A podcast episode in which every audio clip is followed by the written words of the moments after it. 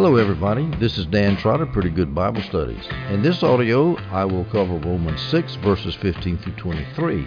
The title of this little section could be Slaves to Righteousness. Christians are slaves to righteousness. That's the theme that Paul's going to be focusing on in this section of Scripture. In the first 14 verses of this chapter, Paul created an analogy between death and life. Speaking of death and life, Christians are dead to sin, but they're alive to God. And if you're dead to sin, how can you still live in it? He was trying to contradict his objectors who were constantly saying, Paul, you speak in grace so much, that means we can just go out and sin and sin and sin, and all the grace you're talking about can cover that sin. And now we have a license to sin. We can sin that grace may abound. He's saying, no, you're dead to sin, and therefore you're baptized in water because that's a, sim- sim- a symbol of dying and you're dead to sin, and of course you're raised again to new life in Christ. That's the context of Romans 6, first part of the chapter.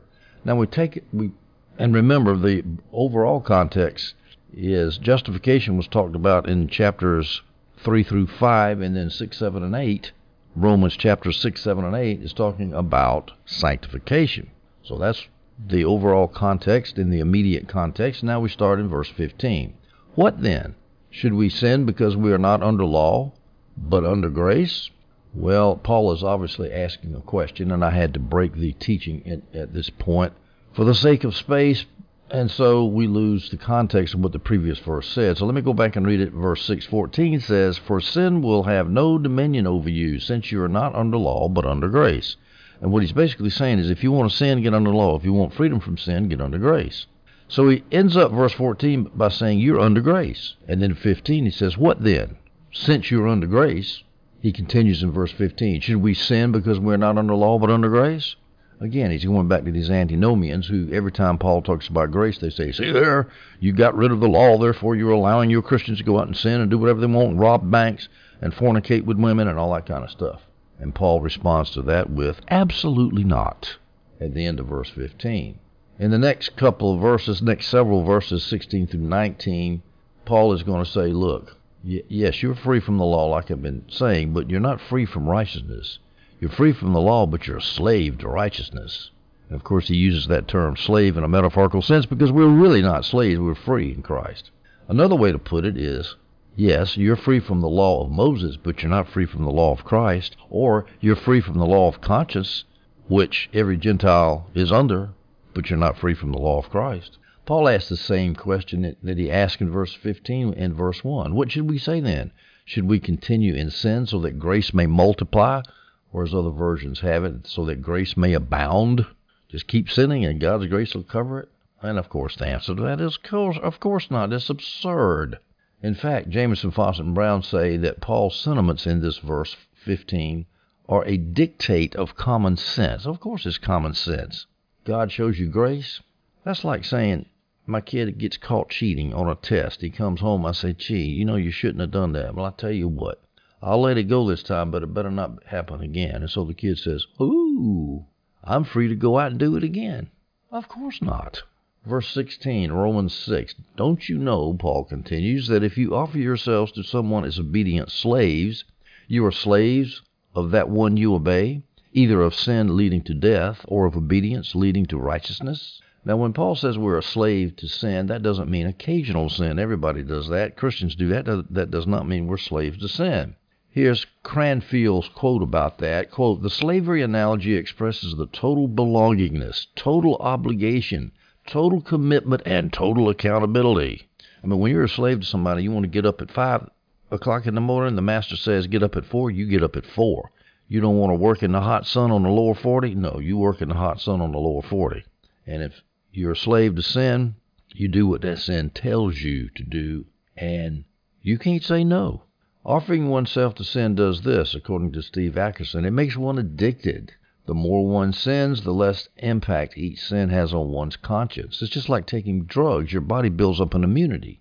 And you keep taking drugs and your body keeps fighting the drugs, and then you have to get take more drugs and more drugs to get your high, and then the next thing you know, you're dead. Well, sin is like that. It will kill you. It starts out small, and then it gets bigger and bigger and bigger, and pretty soon your conscience gets hardened, and you're just stuffing death into yourself when you go out and continue with your partying lifestyle, your libertine lifestyle. Similar scriptures, John 8:34, Jesus responded, "I assure you, everyone who commits sin is a slave of sin." And of course, that present tense commits means commits in an imperfect aspect, continuing on and on and on continually. Everyone who continually commits sin is a slave of sin. 2 Peter 2:19. They promise them freedom, but they themselves are slaves of corruption. This is some libertines back in Second Peter's back in Peter's day, and apparently they were saying, "Oh, you know, take this LSD; it'll make you free from all your inhibitions." You know, all this nonsense that people do. Oh, oh, I, I believe in open marriage. I can just free to have sex with whatever, whatever I want. The people that are dumb enough to do that don't realize that they are slaves of corruption. I suppose Tiger Woods felt like he was free when he was sex addicted to all those women when he was married. He was a slave. It ruined his life. Let me read 2 Peter 2:19 again. They promise them freedom, but they themselves are slaves of corruption, since people are enslaved to whatever defeats them. So there you go. When sin, sin defeats you, you're a slave. When you defeat sin, you're free. Simple as that. Some of the worst sins, uh, or worst addictive sins, pornography and homosexuality, things like that. But nonetheless, the Scripture clearly says you can beat, and, and Christians have done it. It's been real hard. I read all the literature about homosexuals trying to get out of that sin, and it's very, very difficult. And pornography too. That's very difficult too. I've, I've, I've known people who've been trying to get out of the addiction to pornography. Man, you don't want. And how about alcoholism? All those alcohol movies you see on TV. There's oh my gosh. The, the I just saw one with Bing Crosby and Grace Kelly. Forgot the name of it. One of Bing Crosby's fantastic acting jobs. One of the best he's ever done. And you think, my gosh, is he's a slave. He's an absolute abject, beaten down slave. All right, so we can be a slave to sin, leading to death, or we can be a slave of obedience, leading to righteousness. Now, this does not teach that we become righteous by obedience. I'll just be good, I'll be good, and that'll lead me to righteousness. No. The obedience comes after we are made righteous. Here's a quote from John Gill We don't have to change in order for God to love us. God loves us just the way we are but he loves us too much to leave us as we are. He changes us because he loves. He changes us to make us righteous. So remember, you give your rotten, filthy self to Jesus, and then you ask him to clean yourself up, and you just respond to his initiative. And you'll watch yourself getting more and more sanctified and holy. Romans 6:17 Paul continues, "But thank God that although you used to be slaves of sin, you obeyed from the heart that pattern of teaching you were transferred to. He's talking to Christians here who used to be slaves of sin before they were Christian and now they got saved, and now they're obeying from the heart that pattern of teaching that they were transferred to when they became a Christian. Notice that the obedience of this Christian pattern of teaching was from the heart. As the NIV Study Bible points out, Christian obedience is not forced or legalistic. Now, that pattern of teaching that Paul refers to here, the NIV Study Bible says, may refer to a summary of moral and ethical teaching given to new converts in the early church. Now, this shows the value and importance of sound teaching in the body of Christ. Here's some scripture, 2 Timothy 1.13. Hold on to the pattern of sound teaching that you have heard from me in the faith and love that are in Christ Jesus. Colossians 1.28. We proclaim him, warning and teaching everyone with all wisdom so that we may present everyone mature in Christ. Teaching is an important gift. I used to react, even though I like teaching, of course, I used to react against its emphasis because so many pastors just get up there and teach morning, or Sunday after Sunday after Sunday. They feel like it's a job. It gets dead. People get bored instead of spreading the teaching ministry out amongst the different brothers in the church who might have that gift. Only one person dominates it and hogs it, and then no other ministry gift ever gets used. For example, prophecy, like in 1 Corinthians 14, and like example, you know, all this other stuff that could be done. Instead, the whole service revolves around a sermon, and you got to sit there, and the blood circulation cuts is cut off from your lower rear extremities, and you've got to force yourself to try to listen, and finally you give up, and you your head cocks over, and you're out, and you're snoring no, we need to have, but but I reacted against that. But now I realize now I see so many people they don't study their Bible, they don't un, understand anything about the Scripture, and they say I'm a Christian, I'm a Christian. Ooh, it'll last about two weeks, and next thing you know, they're out there snorting meth, shacked up with their girlfriend or whatever. right back into slavery to sin. So, the scripture clearly says that teaching is an important thing. A hold on to the pattern of sound teaching. We proclaim Jesus, warning and teaching everyone. That's what Paul says to Timothy and to the Colossians. But, however, I need to point out also, sound teaching can, can become dead unless it's obeyed from the heart. It's got to be in you.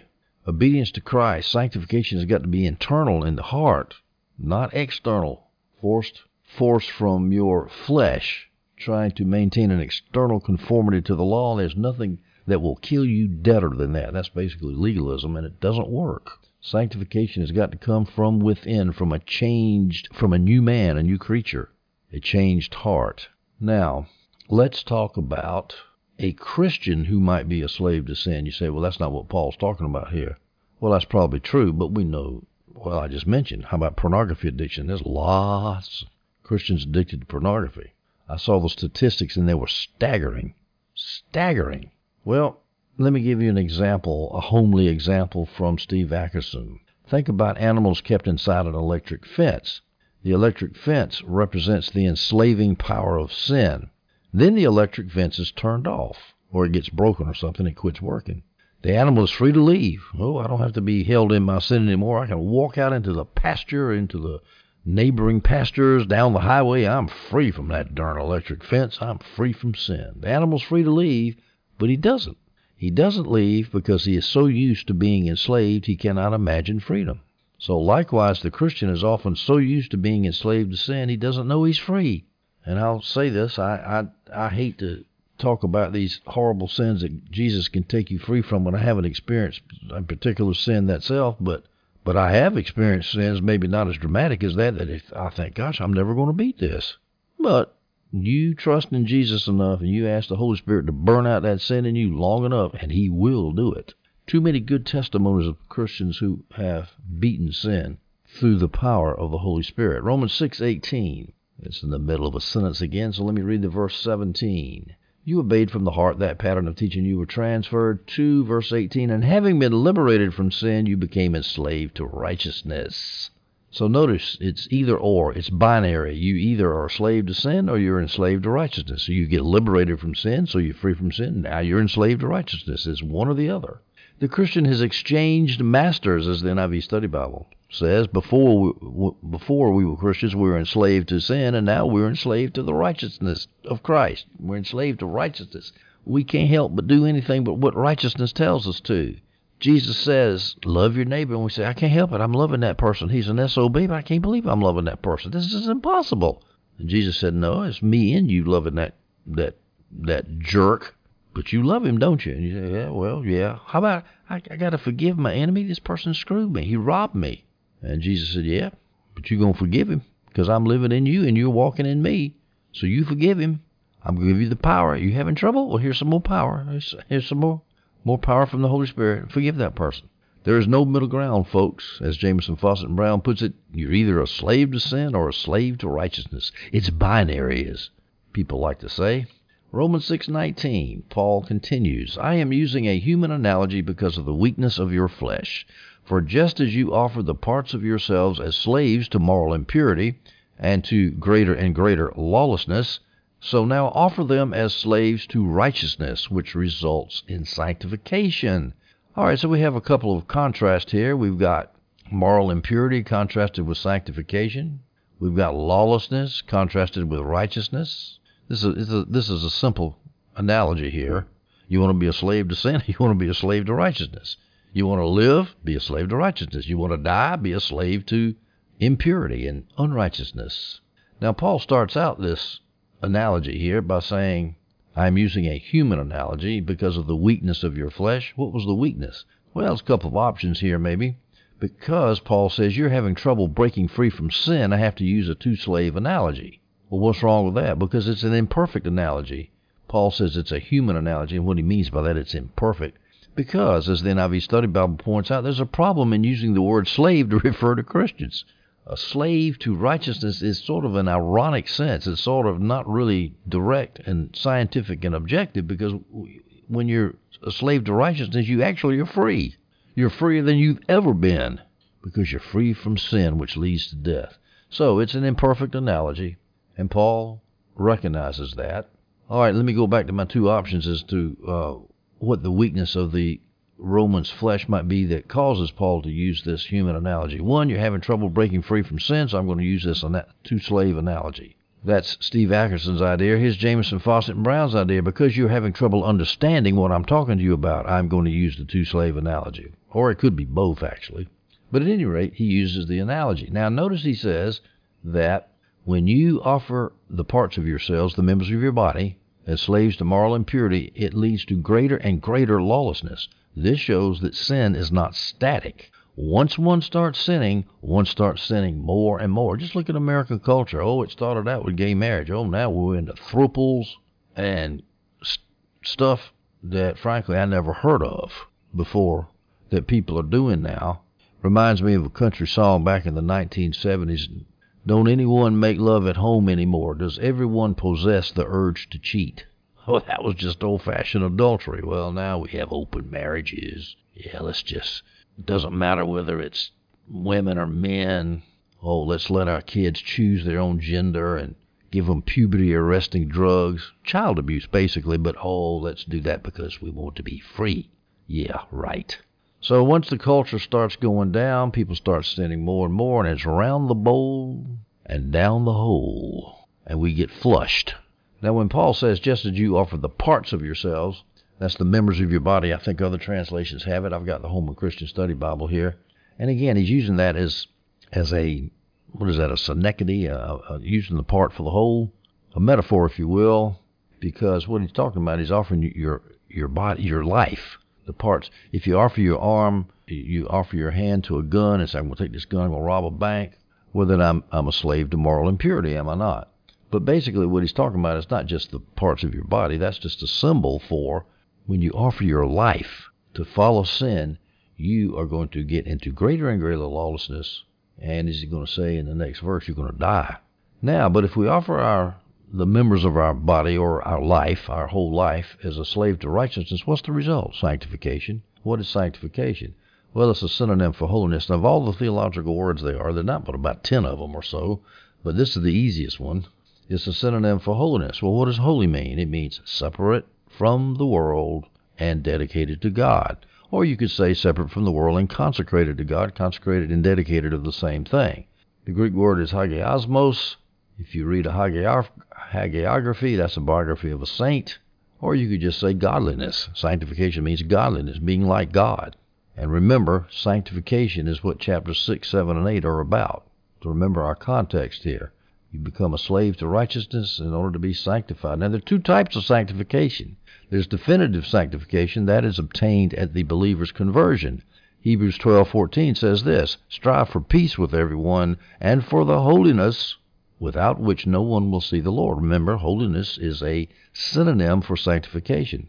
So strive for peace with everyone and for the sanctification without which no one will see the Lord. So if you see the Lord and you're saved, that means you've been sanctified. You say, well, what about the thief on the cross? He didn't have any time to grow.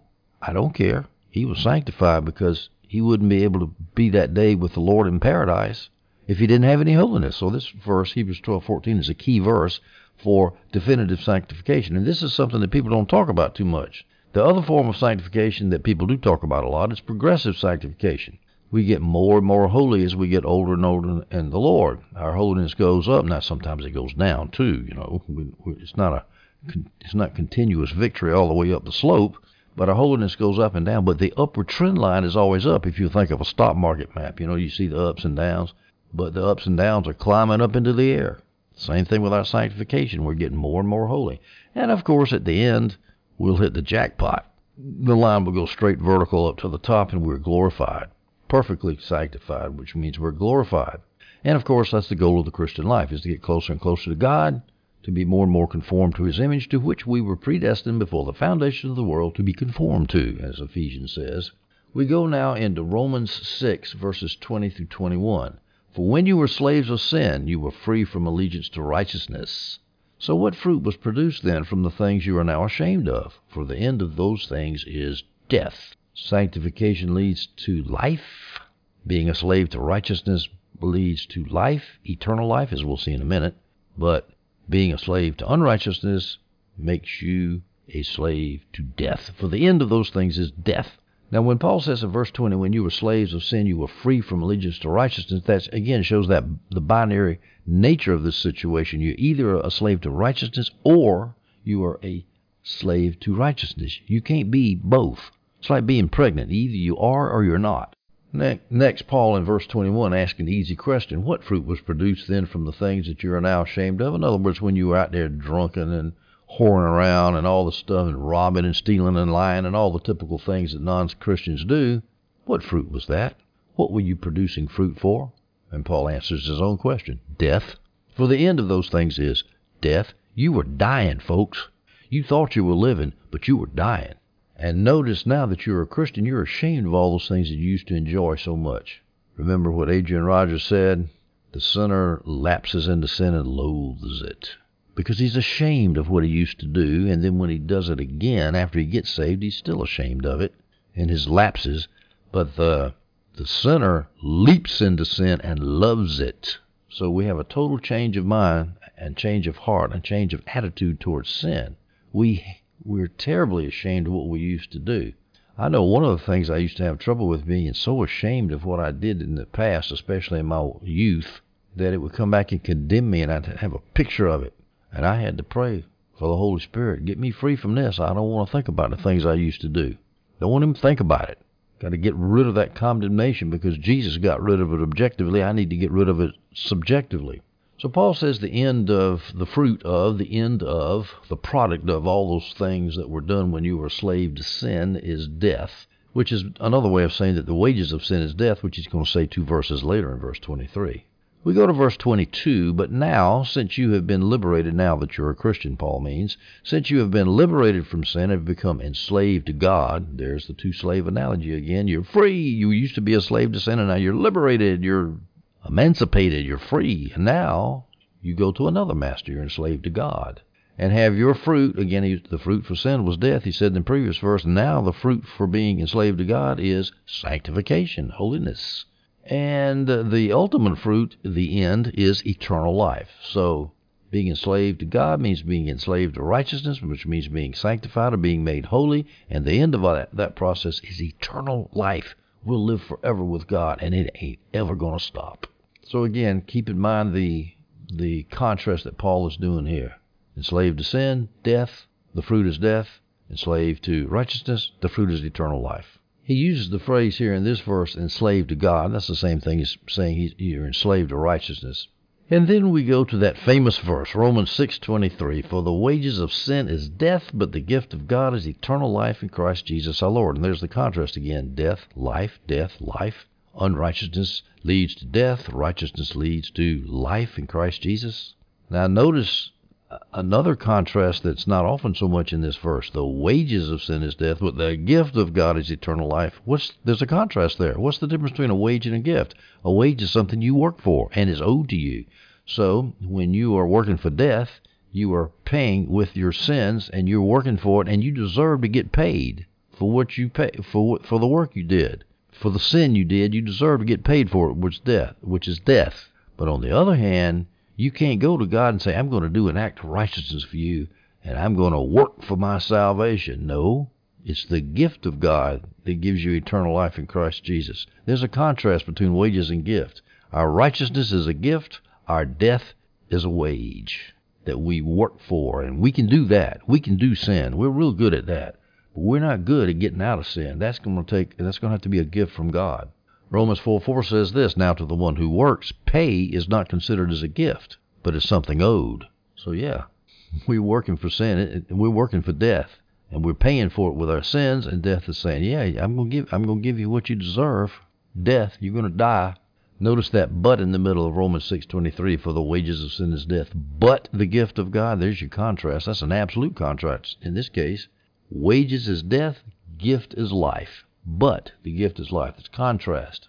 Now, why would Paul conclude a section on sanctification with a reminder that salvation is free? Because it is real easy to take Romans 6 out of context and erroneously conclude that eternal life is earned by obedience. I've already warned about it once going through this passage. Remember Salvation or justification is the root and sanctification is the fruit. We've got to keep that in mind all the time. Paul keeps talking about being a slave to righteousness. It would be real easy to think he means I got to go out and do good. I got to be a good Boy Scout. I got to help little old ladies across the street. No, it's not. That's not the way it is. Justification is the root of our salvation. Sanctification is the fruit of our salvation. Sanctification is a result of eternal life. It's not a means to eternal life. Ladies and gentlemen, with those weighty words, we will finish. We have finished Romans six, and we will and our prepare we we are now prepared to go to Romans 7 in our next audio. Romans 6 dealt with our release from slavery to sin. Romans 7 is going to deal with our release from slavery to the law. And then at the end of Romans 7, we're going to talk about the relationship of the sin and law, which we've already kind of mentioned in Romans 6. But that's the general outline of what we're going to be doing next time. Romans 7 is a controversial chapter for various reasons, so it ought to be interesting. Hope you stay tuned for that. Hope you enjoyed this audio.